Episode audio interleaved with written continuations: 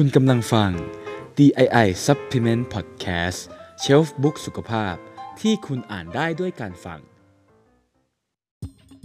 Secret Health Handbook เปิดคู่มือการดูแลสุขภาพ กับเคล็ดลับที่อยากบอกต่อ สวัสดีคุณผู้ฟังที่น่ารักทุกท่านค่ะ และในวันนี้นะคะ มาพบกับบูมวิเวียนชานเกียรติก้อง Strategy Manager แห่ง DII Supplements EP แรกนี้ค่ะบูมจะชวนทุกท่านนะคะ มาลองสำรวจ 3 สัญญาณที่บ่งบอกว่าเราอาจนอนหลับอย่างไม่มีคุณภาพ สัญญาณแรกนะคะก็คืออาการขี้หลงขี้ลืมค่ะ ทุกท่านทราบกันไหมคะว่า การนอนเนี่ยมีผลดีต่อสมองเป็นอย่างมาก เพราะเขาจะช่วยให้เซลล์ประสาทของสมองได้มีการพักและก็ reset หน่วยความจำรวมทั้งกระบวนการคิดของสมองเราเนี่ยให้เตรียมพร้อมสำหรับการใช้งานในวันถัดไป แต่ถ้าเราเนี่ยนอนไม่เพียงพอหรือว่านอนอย่างไม่มีคุณภาพแล้ว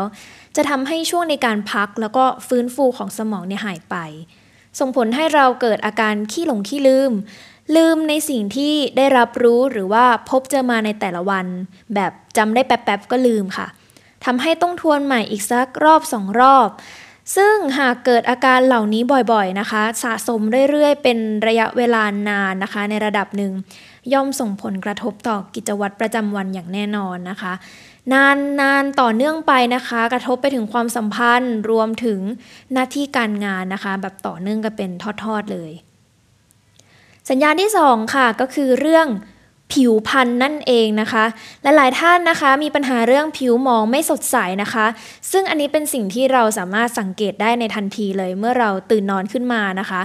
ช่วงไหนตื่นขึ้นมานะคะแล้วแบบเรานอนน้อยเนาะตื่นมาแล้วรู้สึกแบบไม่สดชื่นพอเราไปส่องกระจกดูค่ะ เราจะพบว่าเอ๊ะทำไมช่วงนี้ตาเรามันดูบวมๆแฮะหรือว่า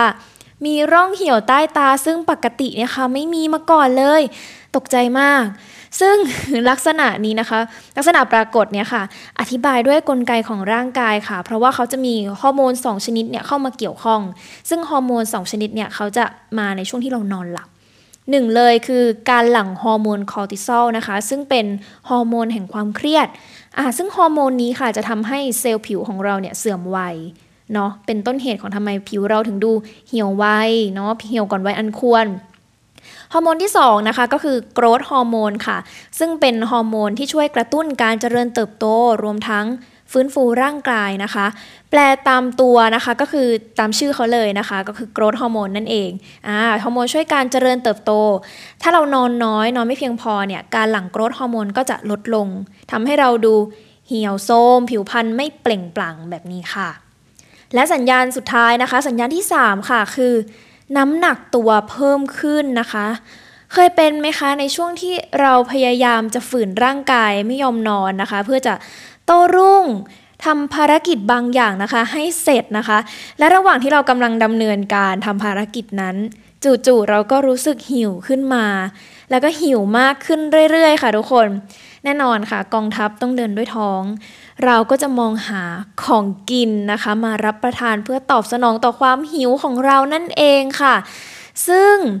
อาหารประเภทแรกที่เราจะแวบไปมองและนึกถึงนะคะ ก็คืออาหารที่เป็นแบบไขมันนะคะ แล้วก็คาร์โบไฮเดรตที่สูงค่ะ ซึ่งอันนี้ก็บอกเลยว่า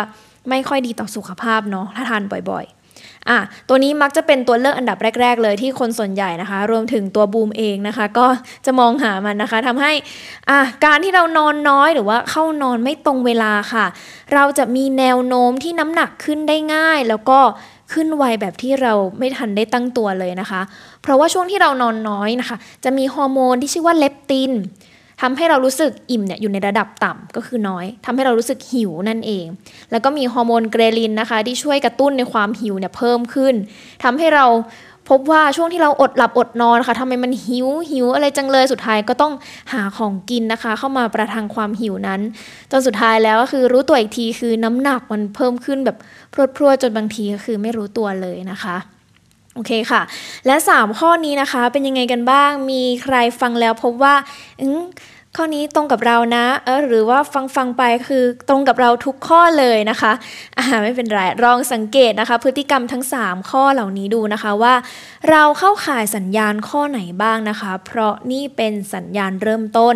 ที่บ่งบอกค่ะว่าคุณอาจนอนหลับอย่าง ไม่มีคุณภาพอยู่ก็เป็นได้